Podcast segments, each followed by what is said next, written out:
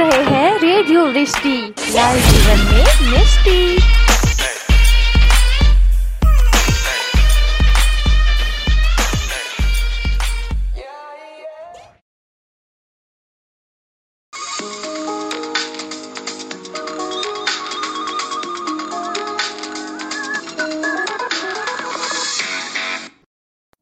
Hello दोस्तों।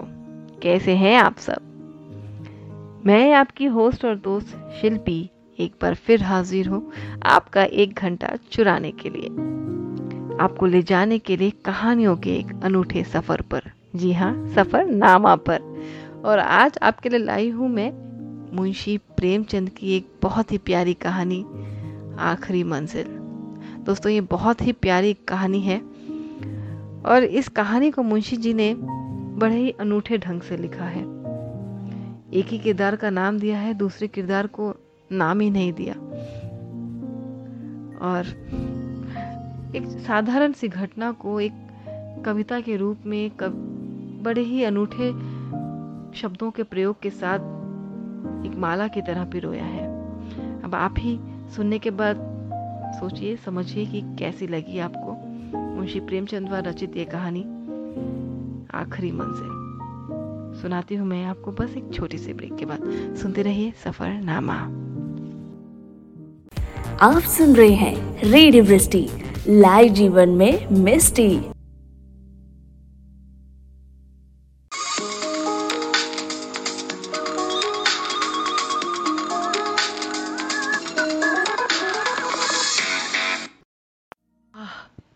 आज तीन साल गुजर गए।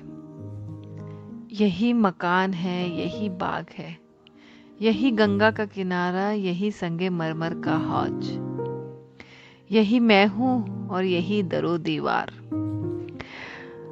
मगर इन चीज़ों से दिल पर कोई असर नहीं होता। वह नशा जो गंगा की सुहानी और हवा के दिलकश झोंकों से दिल पर छा जाता था, उस नशे के लिए अब जी तरस चरस के रह जाता है। अब वह दिल ही नहीं रहा। वह युवती जो ज़िंदगी का सहारा थी, अब इस दुनिया में नहीं है। मोहिनी ने बड़ा आकर्षक रूप पाया था। उसके सौंदर्य में एक आश्चर्यजनक बात थी। उसे प्यार करना मुश्किल था। वह पूजने के योग्य थी। उसके चेहरे पर हमेशा एक बड़ी लुभावनी आत्मिकता की दीप्ति रहती थी। उसकी आँखें उसकी आँखें जिनमें लाज और गंभीरता और पवित्रता का नशा था, प्रेम का स्रोत थी। उसका, उसकी एक एक चितवन एक एक क्रिया एक एक बात उसके हृदय की पवित्रता और सच्चाई का असर दिल पर पैदा कर देती थी। जब वो अपनी शर्मीली आँखों से मेरी ओर ताकती तो उसका आकर्षण और उसकी गर्मी मेरे दिल में एक ज्वार भाटा सा पैदा कर देती थी। उसकी आँखों से आत्मिक भावों की किरणें निकलती थी, मगर उसके होठों पे प्रेम की बानी से अपरिचित थे। उसने कभी इशारे में भी उस अतः प्रेम को व्यक्त नहीं किया, जिसकी लहरों में वह खुद तिनके की तरह बह जाती थी। उसके प्रेम की कोई सीमा न थी। उसका प्रेम, वह प्रेम जिसका लक्ष्य मिलन है, प्रेम नहीं वासना है। मोहिनी का प्रेम वह प्रेम था जो मिलने में भी वियोग के मज़े लेता था। मुझे खूब याद है, एक बार जब उसी हौज के किनारे चांदनी रात में मेरी प्रेम भरी बातों से विभोर होकर उसने कहा था आज वह आवाज़ अब भी मेरे हृदय पर अंकित है। मिलन प्रेम का आदि है, अंत नहीं। प्रेम की समस्या, पर इससे ज़्यादा शानदार, इससे ज़्यादा ऊँचा ख्याल कभी मेरी नज़र में नहीं गुजरा। मिलन प्रेम का आदि है, अंत नहीं। You are listening radio live जीवन में मिस्टी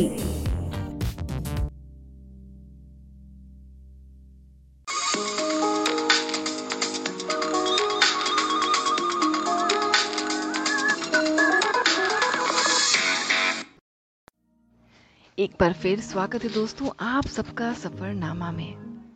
अब तक आपने देखा मोहिनी का रूप वर्णन और उसके द्वारा दी गई प्रेम की परिभाषा। और अब कहानी आगे।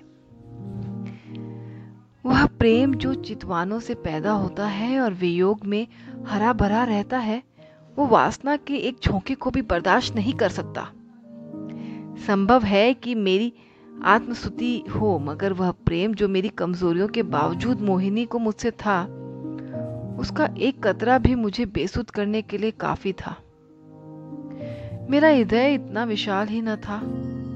मुझे आश्चर्य होता था कि मुझमें वो कौन सा गुण था जिसने मोहिनी को मेरे प्रति प्रेम से विहल कर दिया था। सौंदर्य आचरण की पवित्रता, मर्दानगी का जौहर, यही वह गुण है जिन पर मोहब्बत निछावर होती है, मगर मैं इनमें से एक पर भी गर्व नहीं कर सकता था। शायद मेरी कमजोरियों, कमजोरियाँ ही उस प्रेम की तड़प का कारण थी। मोहिनी में वह अदाएँ न थी, जिन पर रंगीली तबियतें फिदा हो जाया करती हैं। तिरछी चितवन, रूप गर्व की मस्ती भरी हुई आँखें, दिल को मोह लेने वाली मुस्कुराहट चंचल वाणी उनमें से कुछ, कोई चीज़ यहाँ न थी। मगर जिस तरह चाँद की मध्यम सुहानी रोशनी में कभी कभी फुहारे पड़ने लगती हैं, उसी तरह निश्चल प्रेम में उसके चेहरे पर एक मुस्कुराहट कौंध जाती और आँखें नम हो जाती। यह अदा न थी, सच्चे भावों की तस्वीर थी। जो मेरे हृदय में पवित्र प्रेम की खलबली पैदा कर देती थी। खैर, उस दिन शाम का वक्त था, दिन और रात गले मिल रहे थे। आसमान पर मतवाली घटाएँ छाई हुई थी और मैं, मोहिनी के साथ उसी हौज के किनारे बैठा हुआ था। ठंडी ठंडी बयार और मस्त घटाएँ, हृदय में किसी कोने के कोने में सोते हुए प्रेम के भाव को जगा दिया करती हैं। वह मतवालापन जो उस वक्त हमारे दिलों पर छाया हुआ था, उस पर मैं हज़ारों होशमंदियों को कुर्बान कर सकता हूँ। ऐसा मालूम होता था कि उस मस्ती के आलम में हमारे दिल बेताब होकर आँखों से टपक पड़ेंगे। आज मोहिनी की जबान भी संयम की बेड़ियों से मुक्त हो गई थी और उसकी प्रेम में डूबी हुई बातों से मेरी आत्मा को जीवन मिल रहा था। एकाएक मोहिनी ने चौक कर गंगा की तरफ़ देखा। हमारे दिलों की तरह उस वक्त गंगा भी उमड़ी हुई थी। पानी की उस उद्विग्न उठती गिरती सतह पर एक दिया बहता हुआ चला जाता था और और उसका चमकता हुआ अक्स थिरकता और नाचता एक पुच्छल तारे की तरह पानी को आलोकित कर रहा था। आह, उस नन्ही सी जान की क्या बिसात थी। कागज़ के चंद पुर्जे, बाँस की चंद तीलियाँ, मिट्टी का एक दिया, कि जैसे किसी को अतृप्त लालसाओं की समाधि थी, जिस पर किसी दुख बांटने वाले ने तरस खाकर एक दिया जला दिया हो। मगर वह नन्ही सी जान जिसके अस्तित्व का कोई ठिकाना न था, उस अताह सागर में उछलती हुई लहरों से टकराती, भंवरों से हिलोरे खाती, शोर करती हुई लहरों को रौनती चली जाती थी। शायद जल देवियों ने उसकी निर्बलता पर तरस खाकर उसे अपनी आंचल में छुपा लिया था। बाकी कहानी एक छोटे से ब्रेक के बाद। सुनते रहिए सफरनामा। आप सुन रहे हैं India first all romantic radio station. Radio Vrishti, live जीवन में मिस्टी।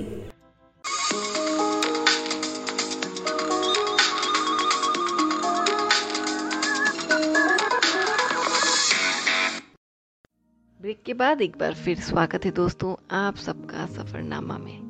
अब तक आपने देखा कि मोहिनी अपने प्रेमी के साथ गंगा तट पर बैठी थी। दोनों प्रेम के आलम में डूबे हुए थे। तभी मोहिनी को एक दिया दिखाई पड़ता है, जिसे देख वो बहुत बेचैन उठती है। और अब कहानी आगे।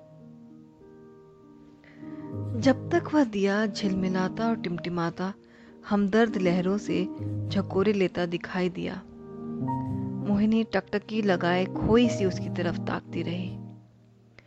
जब वो आँख से ओझल हो गया तो वह बेचैन उठ खड़ी हुई और बोली मैं किनारे पर जाकर उसे दिए को देखूँगी।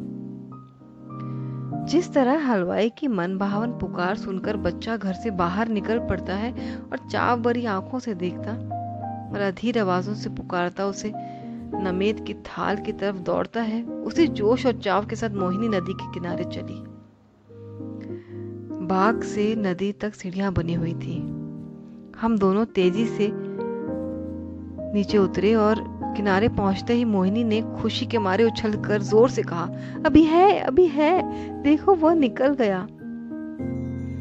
वह बच, बच्चों का सा उत्साह और उद्विग्न अधीरता जो मोहिनी के चेहरे पर उस समय थी मुझे कभी ना भूलेगी मेरे दिल में सवाल पैदा हुआ। उस, उस दिए में ऐसा हार उस दिए से ऐसा हार्दिक संबंध ऐसी विहलता क्यों?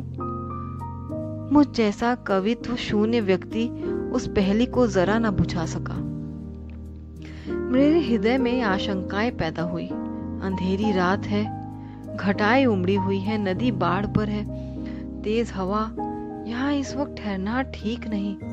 मगर मोहिनी, वह चाव भरे भोलेपन की तस्वीर उस दिए की तरफ़ आँखें लगाए चुपचाप खड़ी थी। और वह उदास दिया जो हिलता मचलता चला जाता था। न जाने कहा किस देश। मगर थोड़ी देर बाद वह दिया आँखों से ओझल हो गया। मोहिनी ने निराश स्वर में पूछा गया बुझ गया होगा? और इसके पहले कि मैं कोई जवाब दूँ, वह उस डोंगी के पास चली गई जिस पर बैठकर हम कभी कभी नदी की सैर को जाया करते थे। और प्यार से मेरे गले से लिपट कर बोली मैं उस दिए को देखने जाऊँगी कि वह कहाँ जा रहा है, किस देश को। यह कहते कहते मोहिनी ने नाव की रस्सी खोल जिस तरह पेड़ों की डालियाँ तूफानों के झोंकों से झकोले खाती है, उसी तरह वह डोंगी डावर डोल हो रही थी। नदी का वह डरावना विस्तार, लहरों की वह भयानक छलांगे, पानी की वह गरजती हुई आवाज़, इस खौफनाक अंधेरे में इस डोंगी का बेड़ा का बेड़ा क्यों कर पार होगी? मेरा दिल बैठ गया। क्या उस अभागे की तलाश में यह किश्ती में डूबेगी? मगर मोहिनी का दिल उस वक्त उसके बस में न था। उसी दिए की तरह उसका हृदय भी भावनाओं की विराट लहरों भरी गरजती नदी में बहा जा रहा था। मतवाली घटाएँ झुकती चली आती थी। जैसे कि नदी के गले मिलेंगी, और वह काली नदी को यूँ उठाती कि जैसे बादलों को छू लेंगी। डर के मारे आँखें मुंदी जाती थी। हम तेज़ी के साथ उछलते, कंगारों के गिरने की आवाज़ें सुनते काले काले पेड़ों का झूमना देखते चले जाते थे। आबादी पीछे छूट गई। देवताओं को बस्ती से भी आगे निकल गए। एकाएक मोहिनी चौक कर उठ खड़ी और बोली, अभी है अभी है, देखो, वह जा रहा है। मैंने आँख उठाकर देखा, वह दिया ज्यो का त्यों हिलता मचलता चला जा रहा था। बाकी कहानी एक छोटे से ब्रेक के बाद। सुनते रहिए सफरनामा। अगर आप भी किसी से प्यार करते हैं तो अपने प्यार को ना होने दीजिए लॉकडाउन। शेयर कीजिए अपने पार्टनर के साथ रेडियो वृष्टि के रोमांटिक भरे गाने। कीप लिसनिंग रेडियो वृष्टि, लाए जीवन में मिस्टी।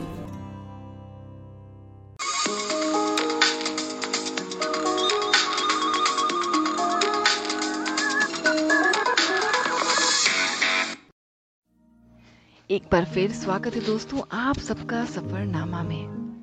अब तक आपने देखा मोहिनी का रूप वर्णन। और उसके द्वारा दी गई प्रेम की परिभाषा।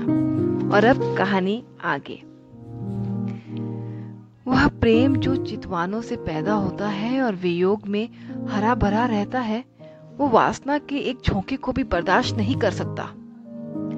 संभव है कि मेरी आत्मस्तुति हो, मगर वह प्रेम जो मेरी कमजोरियों के बावजूद मोहिनी को मुझसे था, उसका एक कतरा भी मुझे बेसुध करने के लिए काफ़ी था। मेरा हृदय इतना विशाल ही न था।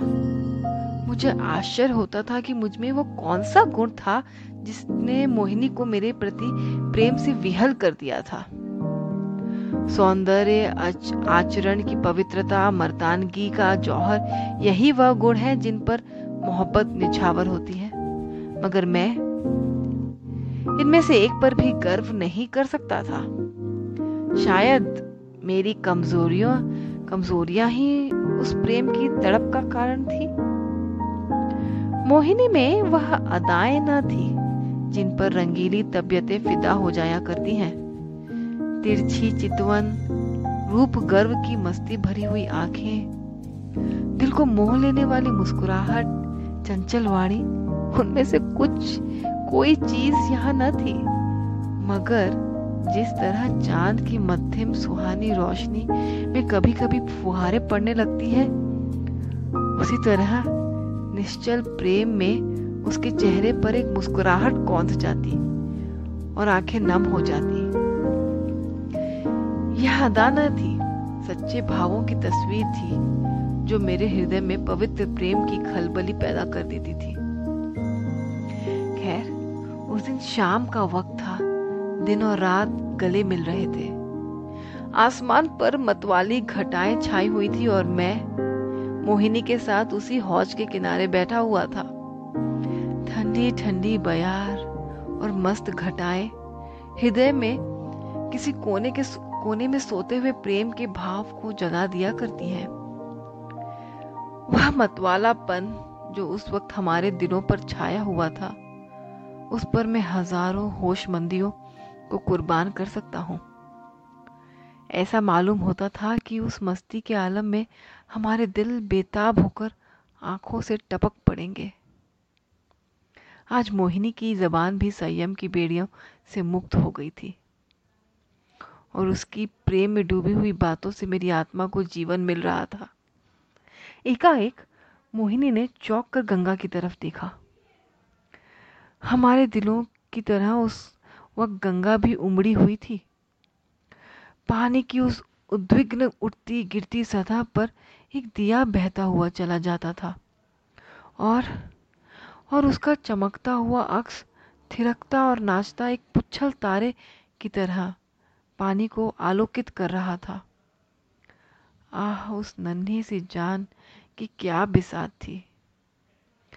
कागज़ के चंद पुर्जे, बाँस की चंद तीलियाँ मिट्टी का एक दिया, कि जैसे किसी को अतृप्त लालसाओं की समाधि थी, जिस पर किसी दुख बांटने वाले ने तरस खाकर एक दिया जला दिया हो।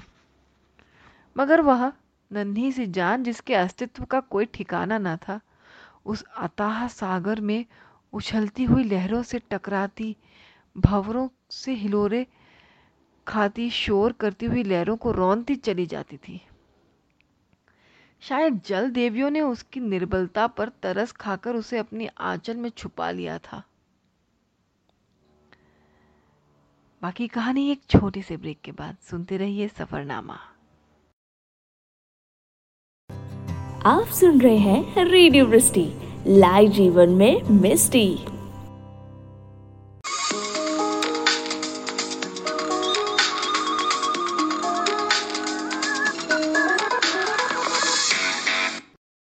ब्रेक के बाद एक बार फिर स्वागत है दोस्तों आप सबका सफ़रनामा में। अब तक आपने देखा कि मोहिनी और उसके प्रेमी ने उस दिए का पीछा जब तक किया, जब तक कि वह बुझ नहीं गया और पूरे रास्ते मोहिनी एक गाना गुनगुनाते गई, मैं साजन को मिलन चली और अब कहानी आगे। मोहिनी ने कहा, अब नहीं दिखाई देता, बुझ गया। यह कहकर उसने एक ठंडी सांस ली, दर्द उमड़ आया। आंसुओं से गला फंस गया। ज़ुबान से सिर्फ़ इतना निकला, क्या यही उसकी आखिरी मंजिल थी? और आँखों से आँसू गिरने लगे। मेरी आँखों के सामने से पर्दा सा हट गया। मोहिनी की बेचैनी और उत्कंठा, अधीरता और उदासी का रहस्य समझ में आ गया, और बरबस मेरी आँखों से भी आँसू की चंद बूंदे टपक पड़ी। क्या उस शोर भरे खतरनाक तूफानी सफ़र का यही आ, यही आखिरी मंजिल थी? दूसरे दिन मोहिनी उठी तो चारों तरफ़ पीला था। उसे रात भर नींद नहीं आई थी। वह कवि स्वभाव की स्त्री थी। रात की इस घटना ने उसके दर्द भरे भावुक हृदय पर बहुत असर पैदा किया था। हँसी उसके होठों पर यूँ ही बहुत कम आती थी। हाँ चेहरा खिला रहता था। आज से वह हसमुखपन भी विदा हो गया। हरदम चेहरे पर उदासी सी छाई रहती। बातें ऐसी जिनसे हृदय छलनी होता था और रोना आता था। मैं उसके दिल को इन ख्यालों से दूर रखने के लिए कई बार हंसने वाले किस्से लाया, मगर उसने उन्हें खोलकर भी ना देखा। हाँ जब मैं घर पर ना होता तो वह कवि की रचनाएँ देखा करती, मगर इसलिए नहीं कि उनके पढ़ने से उसे कोई आनंद मिलता था, बल्कि इसलिए कि उसे रोने के लिए ख्याल मिल जाता था। और वो कविताएँ जो जमाने में उसने लिखी, दिल को पिघला देने वाले दर्द भरे गीत हैं। कौन ऐसा व्यक्ति है जो उन्हें पढ़कर अपने आँसू रोक लेगा? वह कभी कभी अपनी कविताएँ मुझे सुनाती और जब मैं दर्द में डूबकर उनकी प्रशंसा करता तो मुझे उसकी आँखों में आत्मा के उल्लास का नशा दिखाई पड़ता। हँसी दिल लगी और रंगीन, रंगीनी मुमकिन है कुछ लोगों के दिलों पर असर पैदा कर सके, मगर वह कौन सा दिल है जो दर्द के भावों से पिघलना चाहेगा एक रोज हम दोनों इसी बाग की सैर कर रहे थे। शाम का वक्त था और चैत का महीना। मोहिनी की तबीयत आज खुश थी। बहुत दिनों के बाद उसके होठों पर मुस्कुराहट की झलक दिखाई दी। जब शाम हो गई और पूरनमासी का चाँद गंगा की गोद से निकलकर ऊपर उठा तो हम इसी हौज के किनारे बैठ गए। यह मॉल की कतार और यह हौज महीनों की यादगार है। हौज मोहिनी की यादगार है। चांदनी में बिसात आई और चौपड़ होने लगी। आज तबीयत की ताजगी ने उसके रूप को चमका दिया था और उसकी मोहक चपलताएँ मुझे मतवाला किए देती थी। मैं कई बाजियाँ खेला और हर बार हारा। हारने में जो मज़ा आता था, वह जीतने में कहा, हल्की सी मस्ती में जो मज़ा है, वह छकने और मतवाला होने में नहीं। चांदनी खूब टिकी हुई थी। एकाएक मोहिनी ने गंगा की तरफ़ देखा और मुझसे बोली वह उस पार कैसी रोशनी नज़र आ रही है? मैंने भी निगाह दौड़ाई। चिता की आँख जल रही थी, लेकिन मैंने टाल कर कहा, सांझी खाना पका रहे हैं। मोहिनी को विश्वास नहीं हुआ। उसके चेहरे पर उदास मुस्कुराहट दिखाई दी और आँखें नम हो गई। ऐसे तुकते वाले दृश्य उसके भावुक और दर्दमंद दिल पर वही असर करते थे जो लू की लपट फूलों के साथ करती थी। थोड़ी देर बाद वह मौन निश्चला बैठी रही। फिर शोक भरे स्वर में बोली, अपनी आखिरी मंजिल पर पहुँच गया? ये थी दोस्तों, मुंशी प्रेमचंद द्वारा लिखी गई कहानी आखिरी मंजिल। भाषा शैली थोड़ी मुश्किल ज़रूर है, पर इन्होंने कहानी भी इस तरह लिखी है कि जैसे कोई कविता हो। हर मोड़ पर साधारण सी घटनाओं को भी ऐसा रोचक रूप दिया है मुंशी जी ने कि क्या ही कहें। उम्मीद करती हूँ आपको कहानी पसंद आई हो। फिर मिलेंगे अगले हफ़्ते फिर एक नई कहानी, कुछ नए किरदारों के साथ। तब तक के लिए मुझे आज्ञा दें और ख्याल रखें। Good night bye take care